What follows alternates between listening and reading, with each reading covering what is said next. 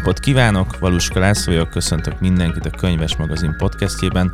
A mai beszélgetésünk témája a magyar irodalom hogyan viselkedik külföldön, mit lehet tenni azért, hogy minél többen olvassanak magyar szerzőtől könyveket. A vendégem pedig Pál Dániel Levente, a Petőfi Kulturális Ügynökség irodalom szakmai igazgatója. Szia, köszöntelek itt a stúdióban. Köszönöm szépen a meghívást, szia!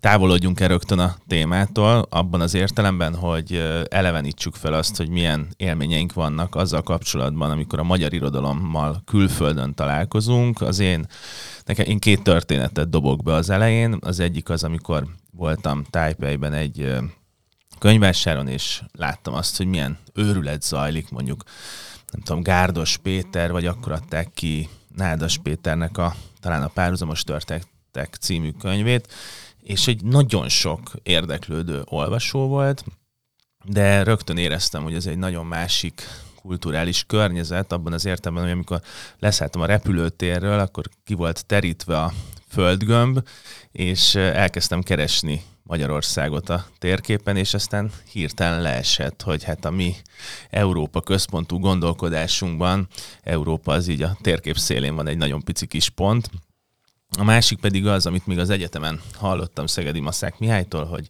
aki arról beszélt, hogy Eszterházi Péternek miért nem sikerült a berobbanása Amerikában, vagy az angol száz irodalomban, hogy milyen iszonyatosan nehéz fordítót találni, aki úgy át tudja ültetni a szöveget, ahogy. Tehát most csak maradjunk annál, hogy ilyen személyes élményeid milyenek vannak.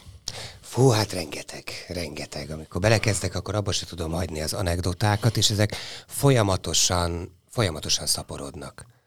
Úgy is, hogy rengeteg programot igyekszünk pandémia után szervezni külföldre, ott látom a, a hatást, akár tanszékeken, nyelvi lektorátusokon, tanuló diákoktól, akár, akár egy lisztintézettel közösen szervezett program, vagy a vásár területén egy program, és hát ilyenkor rengeteg időnk van, reggelitől kezdve az esti sörözésig, borozásig beszélgetni azokkal az emberekkel, akiket viszünk, és ha nekik már millió tapasztalatuk van, hát akkor elmesélik, hogy most ugyan itt vagyunk Párizsban, és mindjárt jön a könyvbemutató, de hát legutóbb, amikor Berlinben volt, vagy amikor New Yorkban, a, a tapasztalat az kétféle. Az egyik az, hogy kiszámíthatatlan, a másik pedig az, hogy tele van meglepetésekkel.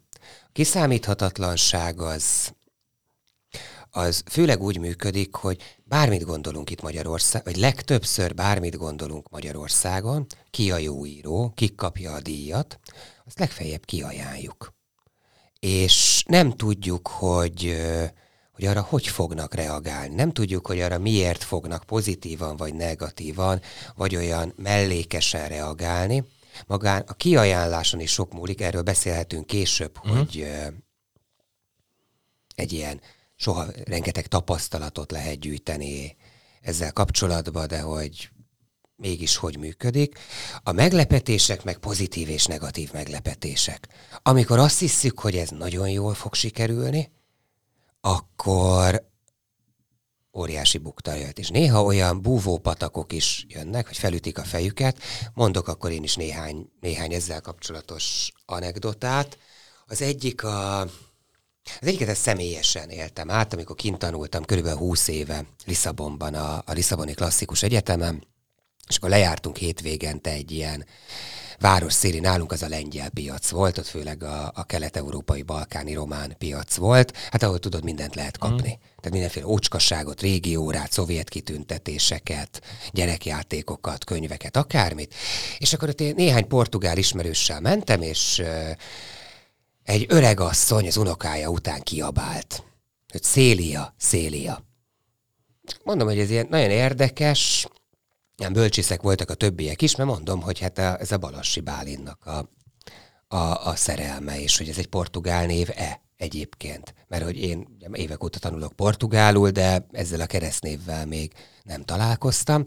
És akkor mondják, hogy kérdezzük meg. Tehát biztos bevándorló valahonnan jött, hogy akkor miért szíri, és kiderült, hogy a hölgy a 80-as években volt, zárójel, kezdődik, 80-as években volt Budapesten egy portugál lektor, bizonyos Ernesto Rodriguez, aki kiválóan megtanult magyarul, Kertész Imrétől a legtöbbet ő fordította a Nobel-díja után, de előtte ő főleg költőket fordított, és Balassi Bálintól kezdve, mondjuk a 7 évszázad magyar, magyar költészetének a neki tetsző bestofját fordította, és ez a hölgy, aki egyébként portugál-portugál volt, találkozott az ő balassi fordításával, elképesztően elkapta a, a fantáziáját, tehát nem egy művelt asszonyról van szó, az a és ugye a portugáloknál meg is van sokkal inkább a lovagi hagyomány, hogy ez a kardozós, baszós fiatal ember valahol ott a végeken,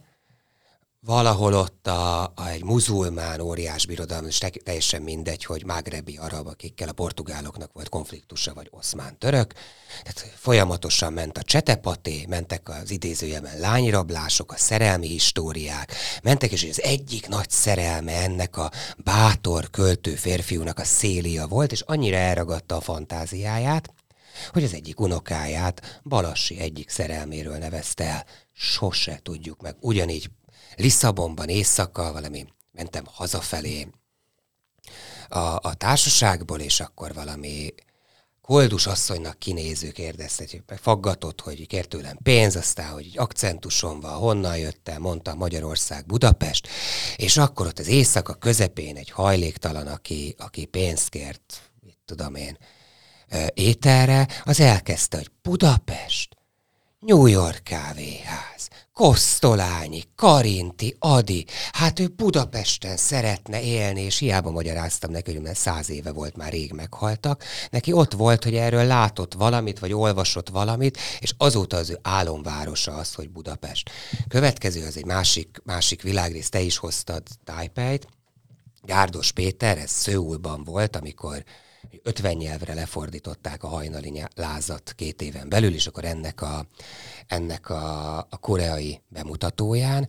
Szerintem Gárdos Péter sose gondolta volna, tehát ez egy szerelmi történet, egy holokauszt utáni szerelmi történet, de alapvetően egy azzal együtt, hogy a szülei megismerkedésének a fikciós elemekkel kiegészített elbeszélése, de talán nem tévedek, hogyha az valamiféle holokauszt irodalom vonulatba, tradícióba illeszkedik. Soha nem gondolta volna, hogy Dél-Koreában, ahonnan mind időben, mind térben nagyon távoli a holokauszt tapasztalata, feldolgozása, ott a szerelmi történet, a legtűr kerül.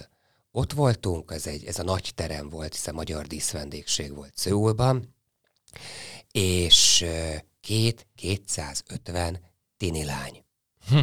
és hallgatták a bácsit, hozzájuk képest főleg, aki roppant szellemesen mesélt egy-egy, egy-egy részt a regényből, és nagyon jó volt a tolmácsa is, aki, és mindig kihegyezte arra, hogy és akkor itt van a fejezet vége, a folytatásére el lehet olvasni a könyvet, és a tini lányok úgy ültek a, a, a székeken, hogy látszott rajtuk, várják azt, hogy mikor jönnek össze. Tehát ők néztek egy romkomot. Nézték a, már most butaságot mondok Dél-Korea, nem tudok dél-koreai színésznőt, de nézték Richard Gert és Julia Robertset, izgulva 16 év, összejönnek, nem jönnek, milyen hányattatásaik. Több száz példányt dedikált a Gárdos Péter, nem idézőjelben nem felnőtteknek, tini lányoknak. Tehát ott, amikor befejezett egy sztorit, befejezett egy blokkot, sikítozó örömújongás volt. Egészen elkép. Szerintem soha nem gondolta volna, hogy ilyen célközönsége lesz ennek a könyvének. Egészen elképesztő. A másik, amit... amit ez minden... az utolsó történetem Ez most az már. utolsó történetem. Nem bírom abba hagyni, nem bírom abba hagyni.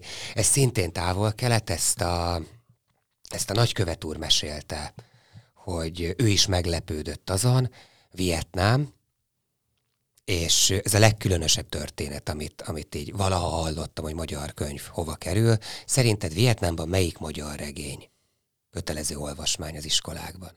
Hát őszintén szóval. Tippelj, tippelj.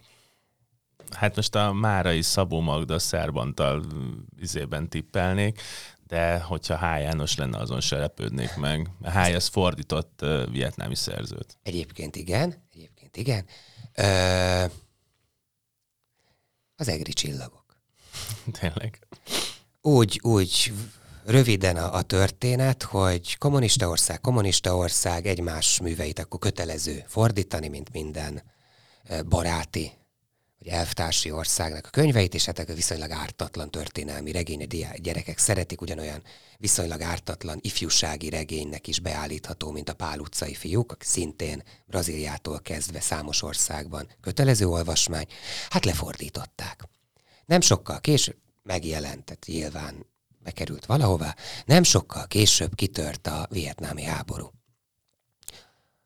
Ha ilyen olvasatban nézed az egri csillagokat, végvári vitézek, egy szuperhatalom ellen, katonai szuperhatalom ellen, magyarok az oszmán török birodalom ellen, Vietkong az USA hadserege ellen, pici kis erődök a dzsungelben, pici végvárak, hősök, megvoltak, és megvannak a vietnámi történelemben azok a Dobó Istvánok és Bornemissza Gergelyek, akik ott védtek egy-egy az á, a, a jövő mit, napalmbombás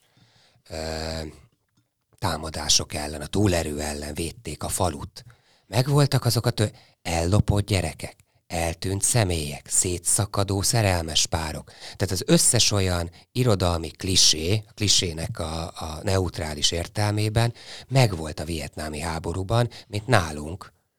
Ők, amikor ezt a könyvet olvasták, kellően távol volt időben és térben ahhoz, hogy semmi közük ne legyen hozzá, se kulturálisan, se olvasó, saját maguk történetét olvasták. És azóta is olvassák és olvastatják évfolyamról évfolyamra kötelező olvasmányként, az önismeretükhöz ez hozzájárul. Ennél különösebb befogadás történet szerintem nagyon-nagyon ritka. Ez tényleg csodálatos történet. A, a magyar irodalom exportjával foglalkoztok. Próbáljuk meg meghatározni azt, hogy hogy mit jelent a magyar irodalom külföldön. És most kifejezetten nem szerzőkre lennék kíváncsi, hanem arra, hogy például, hogy hozzak egy másik példát, ami egy szerintem az elmúlt húsz évnek a legnagyobb ilyen könyves, kulturális marketing történet, az a skandináv irodalomnak a fantasztikus térnyerése. Tehát, hogy ők meg tudták azt csinálni, hogy egy blogba szerveződtek, föladták, részben föladták ezt a nemzeti identitást, és azt mondták, hogy mi skandinávok vagyunk, és így kezdünk el kommunikálni. Ebben nagyon fontos lépés volt az, hogy egy sikerült egy, egy műfajt teremteniük, a skandináv krimit, és, és azon keresztül nagyon sok skandináv szerző, és itt az azon keresztül alatt nem csak a krimit uh-huh. értem, hogy azon keresztül nagyon érdekes lett a skandináv irodalom, hozzánk is folyamatosan érkeznek, mert nagyon jó az exportjuk. Tehát, hogy ez egy nagyon egyszerű példa, de hogy pályázatok vannak fordításokra, vendég meghívásokra és hasonlókra. Tehát, hogy ebből a szempontból megközelítve a magyar irodalom az, az mi külföldön, és lehet, hogy Ázsiában más, mint Amerikában, ezt majd elmondod, de hogy most ne szerzőkre koncentráljunk, hanem hogy mivel tudják mhm. azonosítani. Ö, egyelőre leginkább szerzőkkel. Hát a magyar irodalom is, meg a környező országok irodalma is, amennyire én ismerem, tehát kívülről, vagy sokat járunk, és nézzük azt, hogy ők hogyan, szerzőket próbálnak felépíteni, vagy a szerzők saját magukat aztán beállnak mögé, a szerzők pedig jobb esetben húzzák mm. az egész irodalmat egy picit, ha olvasol valakit, akiről kiderül, hogy magyar, akkor kicsit utána nézze, hogy egyébként ez nekem tetszett, és ilyen jó a magyar irodalom, vagy ilyen jó szerzője van a magyar irodalomnak, akkor lehet, hogy a többiek is ilyen jók. Ö, a szerző ugye önző módon kisajátít egy nagy blokkot, tehát sokszor elhomályosítja a többieket.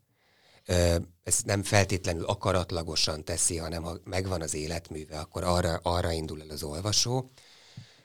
19-ben kezdtük el körülbelül ezt szervezni, 19 végén alakult meg az ügynökség, aztán pandémiában össze-vissza hányódott ez a, a tevékenység. Idén van az első évünk, hogy ezt komolyan, meg helyszínen, terepen, külföldön tudjuk csinálni, és nem csak online streamingelve.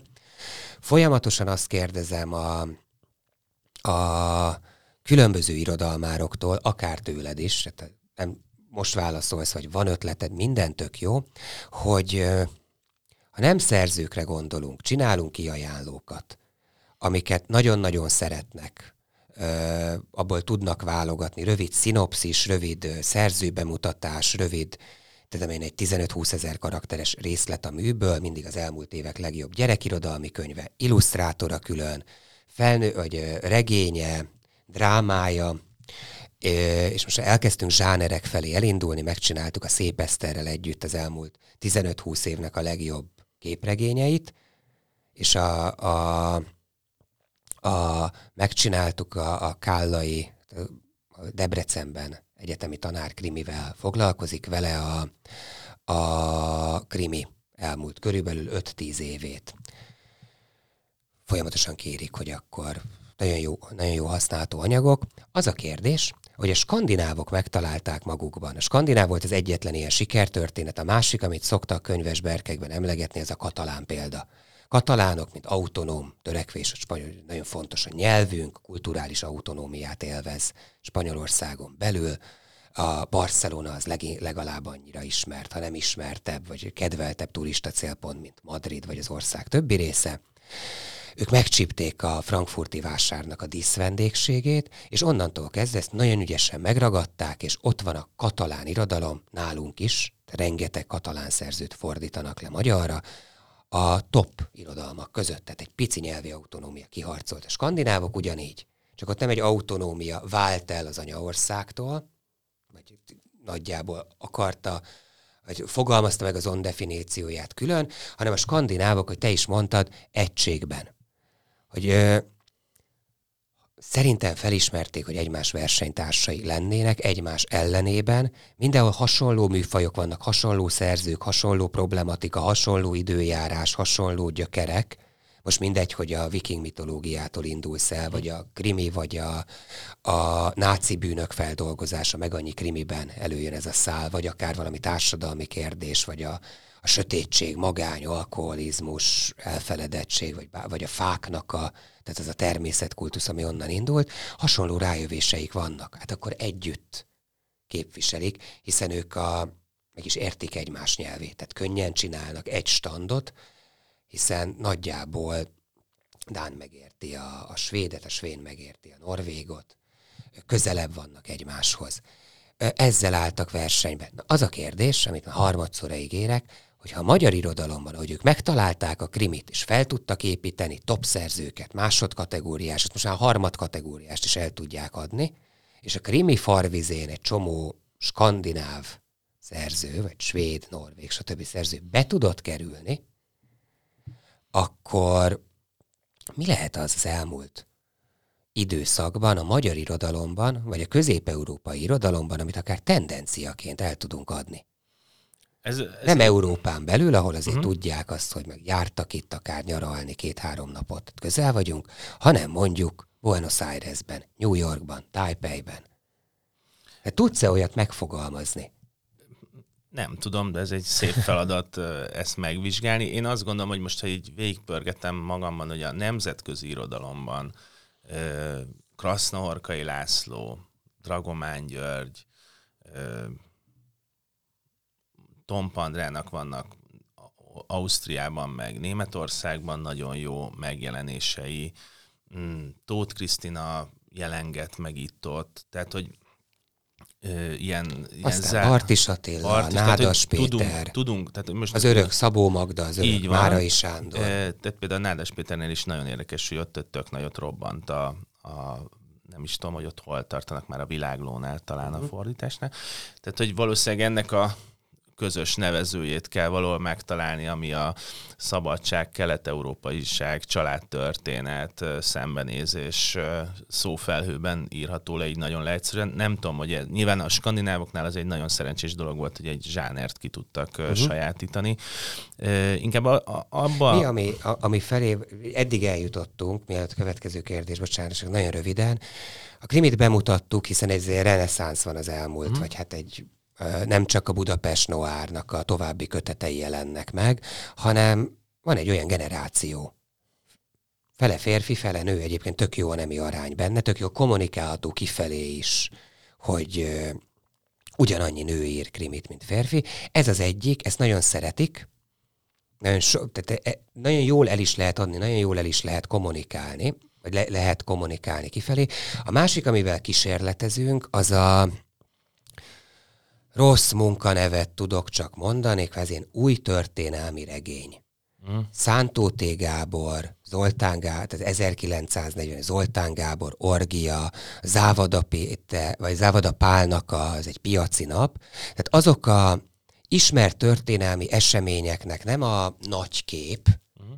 nem egy ilyen nagy tabló valami a 20. századról, mint volt a Szabó István filmje, hanem valami olyan levéltárban, könyvtárban kikutatott mikroesemény, ami viszont egy posztmodern utáni elbeszélő technikával van, tehát egy nagyon olvasható, jó történettel, jó elbeszéléssel van felépítve, és egy olyan pici történelmi, akár traumafeldolgozó, akár nem, esemény, ami fura fénytörésbe helyezi, vagy újraértelmezi az egész kontextust, ami körülötte van.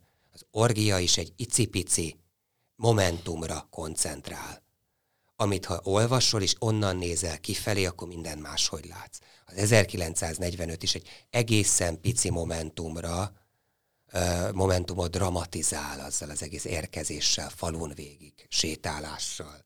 A, de ilyen még a, a Halott Nők című verses kötet is. Azt is már több nyelvre fordították. Egy pici momentumra, egy női nézőpont, egy női hmm. sorsnézőpontra, amiből kifelé olvasva az egész délszláv háborút, máshogy látod.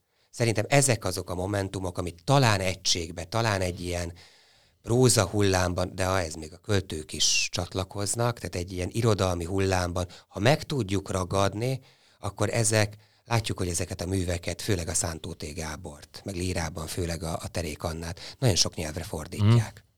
A... Siker, sikerük van. Tehát ő már kínai, Kínában megjelent, angolul megjelent, filmet készítettek belőle, az külföldön, tehát nemzetközi díjakat nyert. Ez működik, ha nem hagyják abba. Ha nem csak egy egyszeri történés a, az ő életművükben. A, amennyire így értem, a te feladatod, vagy hát általában ezeknek az állami ügynökségnek a feladata, feladata az azért speciális, mert egy, van egy mondjuk nemzeti kulturális cél, hogy külföldön minél többen megismerjék a, a magyar irodalmat, miközben nagyon szorosan kézenfogva kell együtt dolgozni a piaci szereplőkkel. Tehát nyilván vannak szerzők, akik olyan irodalmi ügynökségeknél vannak, akik kiajánlják külföldre a könyveket, és a hagyományos könyvásárokon és kiadói hálózati rendszeren keresztül adják el a jogokat külföldre. Ezeknek, ahogy így elképzelem, nyilván egymást támogatnia kell, tehát mondjuk a Gárdos Pétert említetted az előbb, amit 50 nyelvre lefordítottak, abban van a a Sárközi Bencéknek egy szerepe, hogy azt a könyvet be tudták úgy csomagolni, egyébként ezt Forgács András könyvével is meg tudták csinálni, hogy egy könyvből kiindulva azt lehető legtöbb országba eladják, de erre rá kell dolgoznia az állami ö, ügynökségnek is. Ilyen szempontból hogyan látod a, a, a kult, Petőfi Kulturális Ügynökségnek a feladatát. Tehát azt mondtad, hogy kb. ez az első teljes év, amikor, amit végig tudtok csinálni, hogy hogyan lehet ebben a különleges rendszerben, ahol az egyik cél az, hogy minél többféle irodalmat megmutassatok, miközben vannak egyes szereplők, akiket meg direktben kell segíteni. Ha párhuzamba akarnám állítani, tehát mi állami vagy nemzeti ügynökség vagyunk mi. No, ha kiválasztunk egy-egyszer, vagy néhány tucat szerzőt, akit önként aktívabban szervezzük az életét, ha külföldre megyünk, akkor a külföldi kiadók a partnereink. Tehát nem viszünk ki olyan szerzőt, akinek nincs friss megjelenése, legfeljebb egy téma miatt. Az, ha Tompa Andrea jelenik meg Németországul, akkor Tompa Andreának szervezünk Frankfurtban bemutatót. Ilyen egyszerű, hiszen, vagy a kiadójával közösen bemutató. Tehát itt mások a ki milyen szerepet vállal, ez mindig hosszú tárgyalások előzik meg.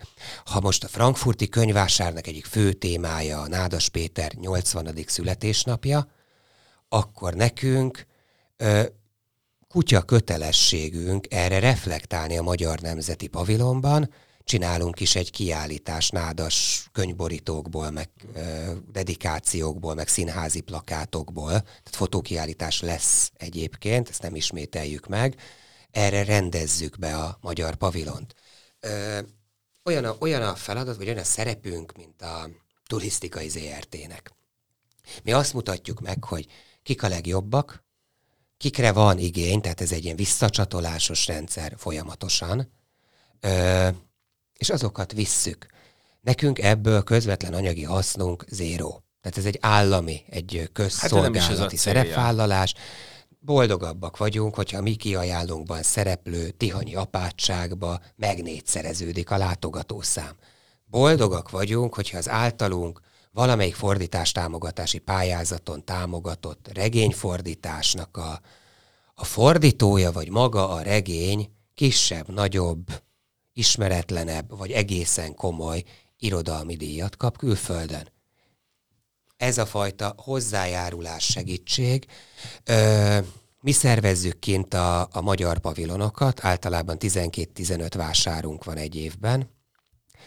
Ö, mi bonyolítjuk le a fordítás támogatási portfóliót, Csinálunk aztán ilyen bilaterális dolgokat, mint az 1749 világirodalmi portál, vagy a magyar, magyar és közép-európai irodalomnak a leginkább az Egyesült Államokba, de angol olvasókhoz való eljuttatása, a Continental Literary Magazine, vagy mint az író rezidencia program, ahol egy ilyen ország megismertetéssel csatlakozik, az, vagy mint a, a Pestex Fesztivál, ami, ami ma kezdődik, vagy hát ezen a szeptember végi hétvégén van ennek a, ennek a társszervezése. Mi akkor vagyunk, hogy akkor leszünk egyre boldogabbak, hogyha ha aktív irodalmi szereplők vannak, akár a szerzők, akár a kiadók, akár a szerkesztők.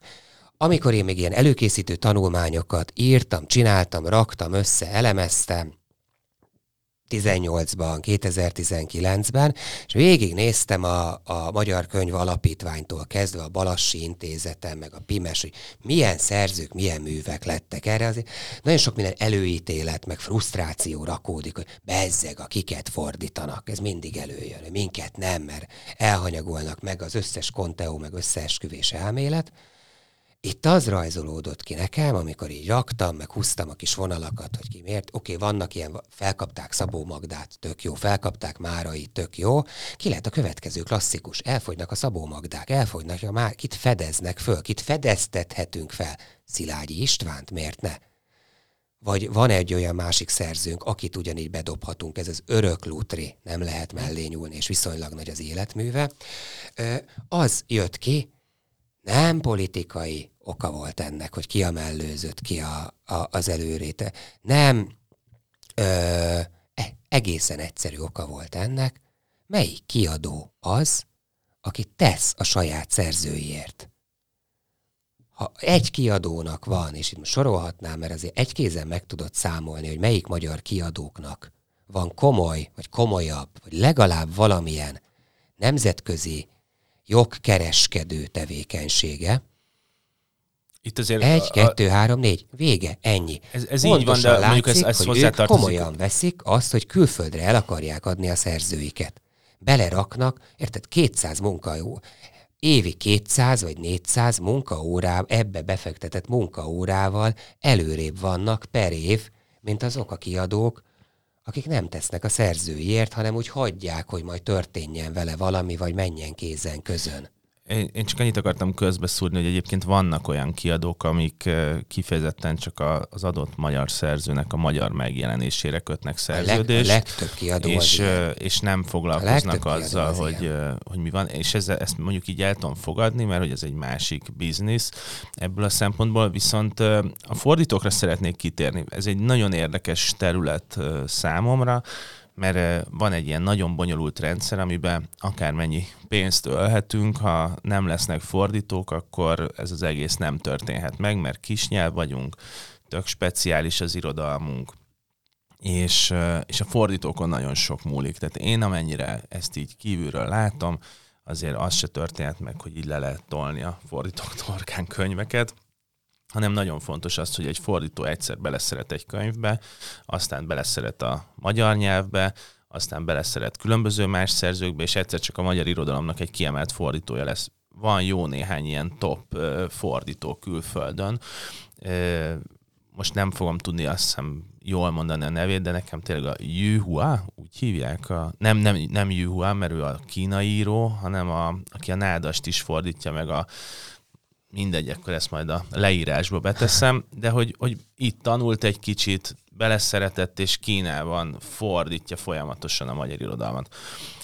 Mit tudtok tenni azért, hogy ez a bonyolult rendszer, aminek az ilyen sarokköve a fordítóknak a finanszírozása, motiválása, minél több információval való ellátása, ez ebben a rendszerben kiemelt szerepet kapjon. Ugye az ékes példa az szokott lenni, hogy külföldön egy fordított könyvnél ráírják a borítóra a fordítónak a nevét. Hát hol igen, hol nem. Hol igen, hol nem. De hogy, hogy mit tudtak tenni azért, hogy a magyar irodalom az terjedjen minél több nyelvre, mert én azt gondolom, hogy vannak nyelvek, amire lehet, hogy könnyebb találni magyar fordítót, de biztos vannak olyan nyelvek, amikre meg iszonyú nehéz.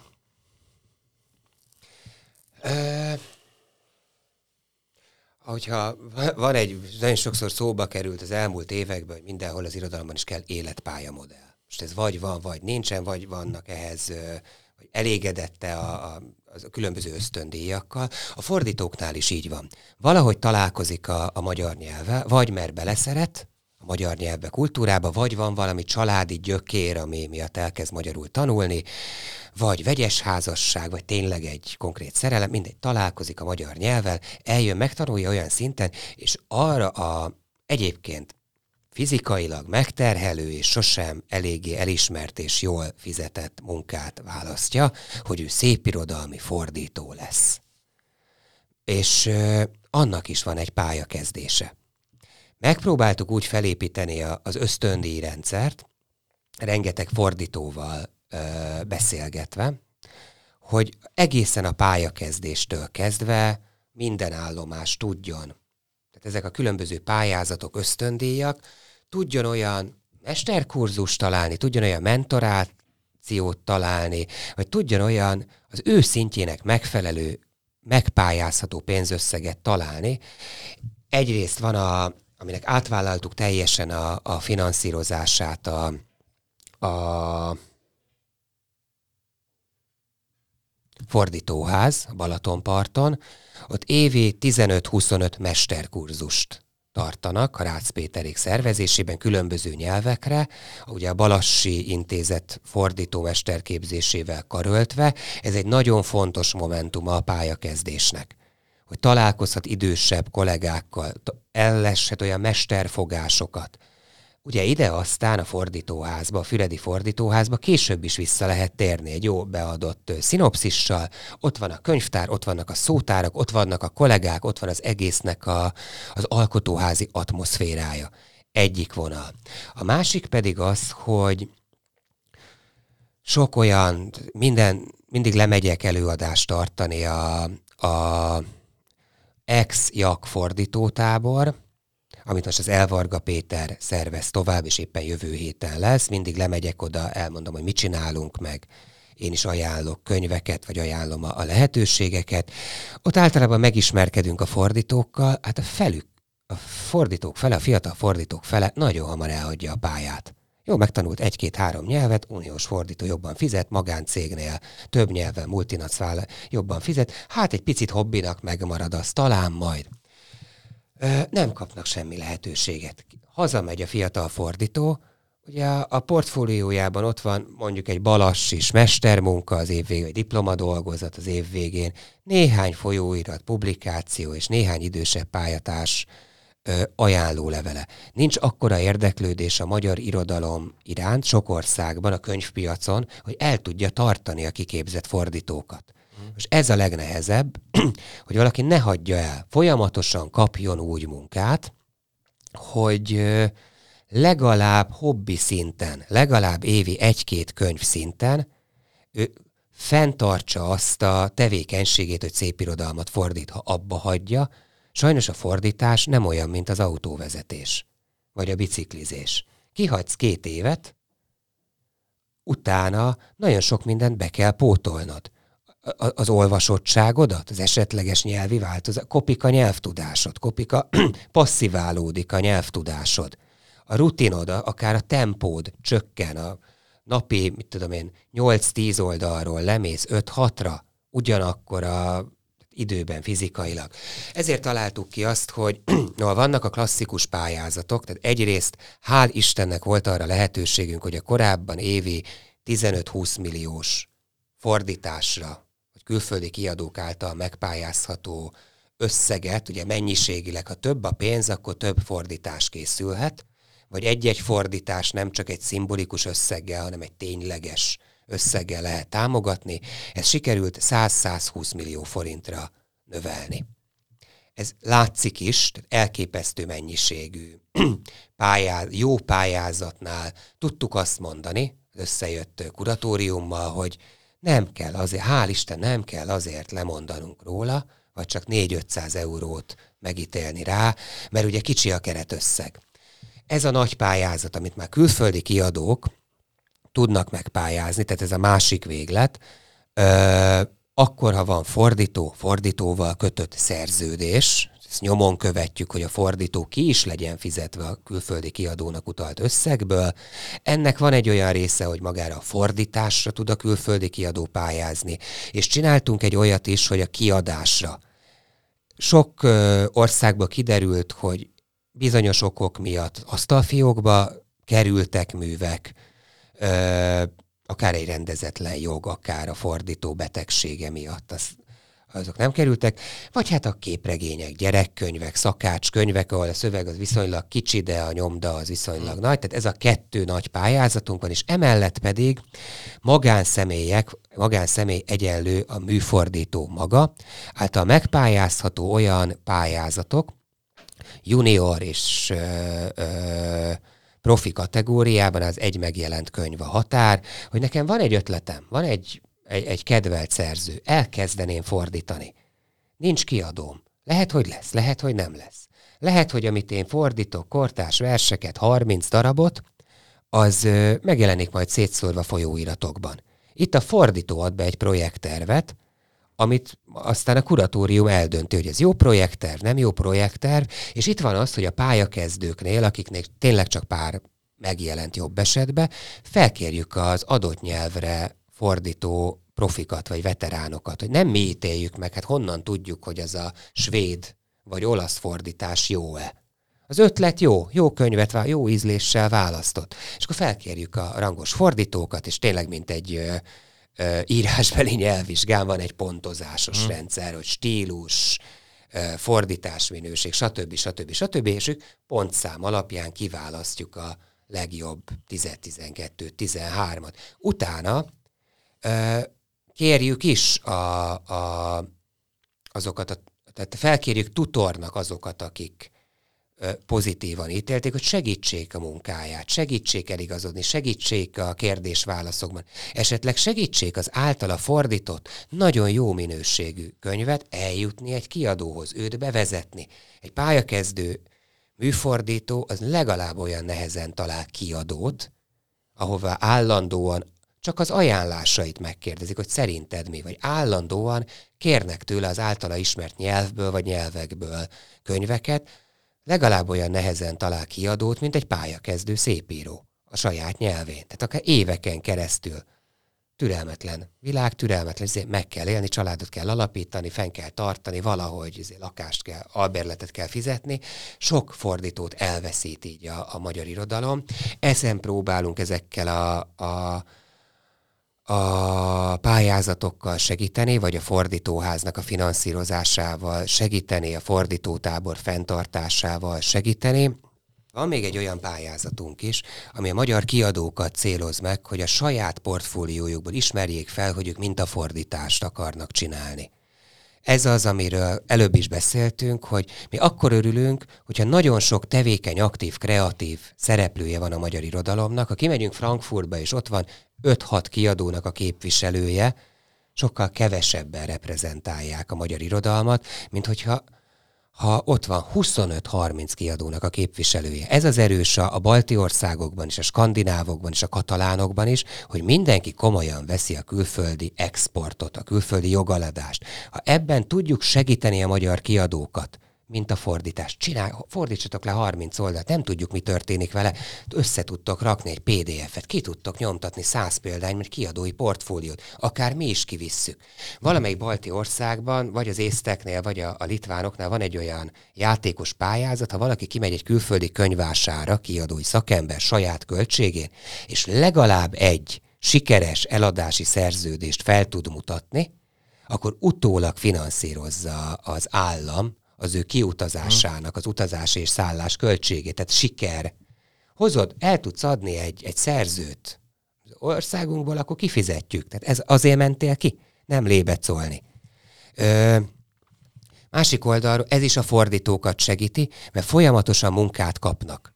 Akár pályát, tehát akár a saját ötleteik révén, ilyen kis pályázatokkal, akár a, a kiadókon keresztül. Mi segítünk abban, át, jönnek általában kérdőt, ismertek hollandos fordítót? Adjátok meg az e-mail címét. Megkérdezik, megadhatjuk-e, megadjuk. A magyar kiadók is felfedezik azt, hogy ők is kapcsolatba léphetnek, kapnak arra pályázati forrást, hogy meglegyenek a 20-30 oldalak, akkor a fordítók úgyis állandóan felkéréseket, melót kaphatnak, Hát nem esnek ki a, a, se a rutinból, se a feladatból, se a magyar irodalom vérkeringéséből, hogy a kiadók a megpályázott pénzt utána őt bízzák meg. Hány könyv jelenik meg Magyarország hollandul? De azt mondjuk, hogy figyelj, itt van egy holland fordító, és munkát keres, pályázzátok meg, és adjatok neki, ez mint a fordításokat. Ő folyamatosan el lesz látva melóval, közben megismer egy csomó kiadót, belülről is, arc, tehát a kiadóban dolgozók arcát is, és megismeri azt is, hogy egyébként milyen könyvekből tudhat ő válogatni. Ugye nagyon szűk az a, a, a hogy mi jut el egy fordítóhoz. Fordítókat a magyar irodalom nagyköveteiként, vagy tiszteletbeli konzuljaiként is lehet tekinteni, hiszen sokszor ők azok, akik becsoszognak egy kiadóhoz, és azt mondják, hogy ezt a tíz könyvet olvastam most a magyar irodalomból, ebből ezt ajánlom. Nagyon fontos, hogy hozzájuk mi jut el, minél több szereplőjét ismerik az irodalomnak, annál szélesebb palettáról tudnak válogatni. Az utolsó kérdésem az a, az elején említetted a Continental magazint, ami egy nagyon érdekes mm, projekt abból a szempontból, hogy ezt Jászberényi Sándor főszerkeszti, és a amerikai folyóiratot akartatok csinálni, a Paris Review-nak egyfajta versenytársát, és csak a húzó neveket hagy mondjam el, hogy az, egyik, az első számban Noam Chomsky volt, és Roxane Gay, a másodikban Marina Abramovics, a harmadikban Mircea Carterescu például, és sok kelet-európai szerző is felbukkan, őket most nem mondom, de hogy ez a csomagolás szempontjából érdekes, hogy miközben ezek a húzónevek vannak, és ez az egész folyóirat angolul, vagy periódika angolul jelenik meg, Szilasi László, H. Tóth Krisztina, Tompa Andrea, Babarci Eszter, Szántó T. Gábor, Kis Tibor, Noé, Csárna Szabó András, Vonnák Diana, Dezső András, tehát most csak egy pár nevet említettem. Tehát itt az a, az a modell, hogy egy amerikai folyóiratnak átszázzuk és úgy, úgy vigyük be a magyar irodalmat. Röviden, hogy ennek mi a tapasztalata, most már három szám jelent meg, már négy, bocsánat, akkor egyet nem kaptam meg. és tehát mi a tapasztalatotok ezzel kapcsolatban? Ez ugye tényleg elsősorban Amerikában terjesztődik, mentetek ki New Yorki, meg nem tudom, Bostoni turnéra. Szóval hogy áll ez? Az alapötlet az volt, hogy nagyon sok helyre ki tudjuk ajánlani a magyar irodalmat. Európában könnyen mozgunk, és van főleg át a németeknél, vagy német irányban annak sok évtizedes hagyománya van, vagy évszázados hagyománya is van, a magyar irodalom elindul. Az amerikai piac, tehát nem csak az angol nyelvű, mert az ugye nagyon sok országot jelent, hanem maga az USA piac, az egy nagyon zárt, nagyon protekcionista piac. Nézd meg akár a filmeket. Tehát azért valaki amerikai mozikba kerüljön évente pár jut ide, ugyanígy vannak az írók is. Tehát még sokszor egy Nobel-díj sem elég ahhoz, hogy, az amerikai olvasók figyelmét felkeltse. Most egyre több európai író kerül a reflektorfényben a, a különböző streaming szolgáltatók megfilmesítik. Tehát Ludmilla Ulickaja a Csernobil sorozattal így az életműve is. Jászberényinek volt egy ötlete, hogyha folyóirat, le, folyóiratot lehetne, kellene csinálni, akkor ezt érné meg csinálni.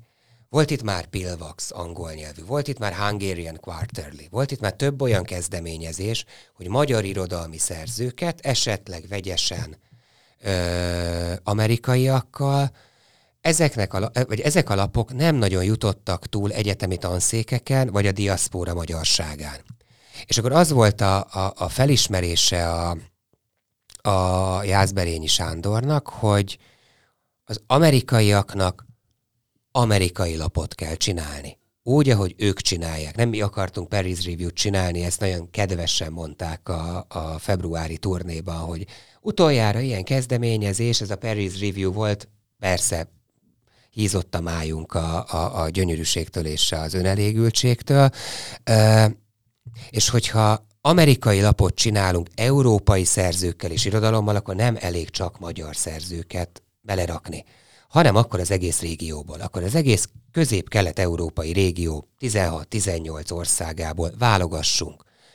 V4-es országokból, cseh, szlovák, lengyel, balti országokból, Ausztria, balkáni országokból, románokból, Belorusszia, Ukrajna, Oroszország, akár még törökök is, akár még más irodalmak is, akár még görögök is, hogy egy európai irodalom legyen, az USA-ba prezentálva, vagy kelet-közép-euró, tehát sok ország, sok ország szerzője. Ott vannak ezek a a rengeteg szerző, akit most csináltunk egy ilyen térképes szórólapot, hogy ki lesz az első szlovénunk, ki lesz az első ö, macedón írónk. Ö, a másik az inkább egy félig meddig marketinges trükk, hogyha látsz egy csomó olyan nevű szerzőt ott kint, mert ez a, sikerült, hogy hát amerikai lap, akkor ez amerikai lapként legyen terjesztve. Elképesztő sokat kerestük. Ezt végül sikerült megtalálni, hogy ott 50 államban 611 Barnes Noble and Books a Million boltban kapható.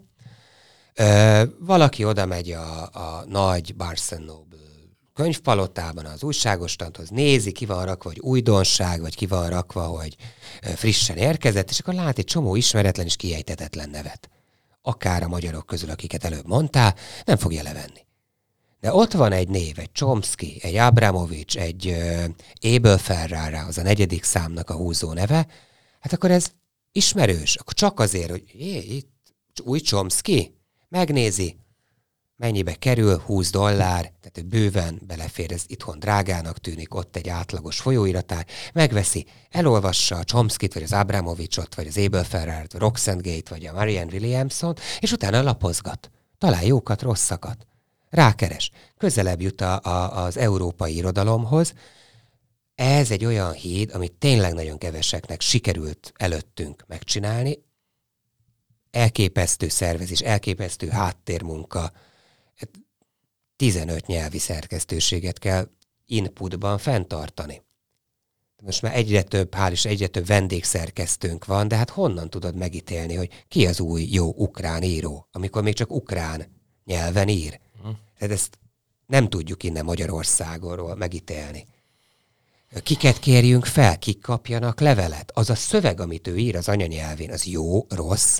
Mi oldjuk meg a fordítását? Ő neki már van fordítója? Jó lesz az a, for- hogy ellenőrizzük. Tehát itt ahány nyelv, annyi alszerkesztőséget kell, almikroszerkesztőséget kell fenntartani, de közben meg elképesztő izgalmas munka, hogy el tudtunk kezdeni turnézni itt Közép-Európában is. A közép-európaiak levittem legutóbb Belgrádba, mutattam, hogy van egy ilyen, valami írótársaságban tartottam erről előadást, és én hát őt ismerem, őt is, hogy került ide, hogy került már ide? Ugyanez van Lengyelországban, vagy Pozsonyba, vagy Prágába, hogy hát ő a haverom, hát együtt szoktunk sörözni. Mondom, akkor te is küldje el szöveget, vagy nézd a honlapot. De nagyon érdekes, hogy így bekerül. És az, hogy a közép-európai irodalom egységként lép fel az Egyesült Államokban. Itt ha visszakanyarodunk ahhoz, amit az elején beszélgettünk, hogy mi ez a tendencia, hogy a skandinávok kitalálták, hogy összeállnak, kulturálisan is, meg akár közös pavilonjuk van külföldön, és kitalálták a krimit, skandináv krim, és brendet építettek, mi azon vagyunk, hogy ez a kontinentál, ahová mindenhonnan gyűjtjük be, az USA-ban egységként lépjen föl a kelet-közép-európai irodalom. Eddig egészen sikerrel haladunk. Pál Dániel Levente, a Petőfi Kulturális Ügynökség irodalom szakmai igazgatója volt a vendégünk. Egyet megígérek, hogy ezt évente meg fogjuk csinálni ezt a beszélgetést, hogy legyen egy ilyen státuszunk, hogy hol tartunk. További sok sikert a magyar irodalom exportjához. Köszönöm szépen, hogy itt voltál velünk a stúdióban. A kedves hallgatóknak is köszönjük a figyelmet. Viszont hallásra.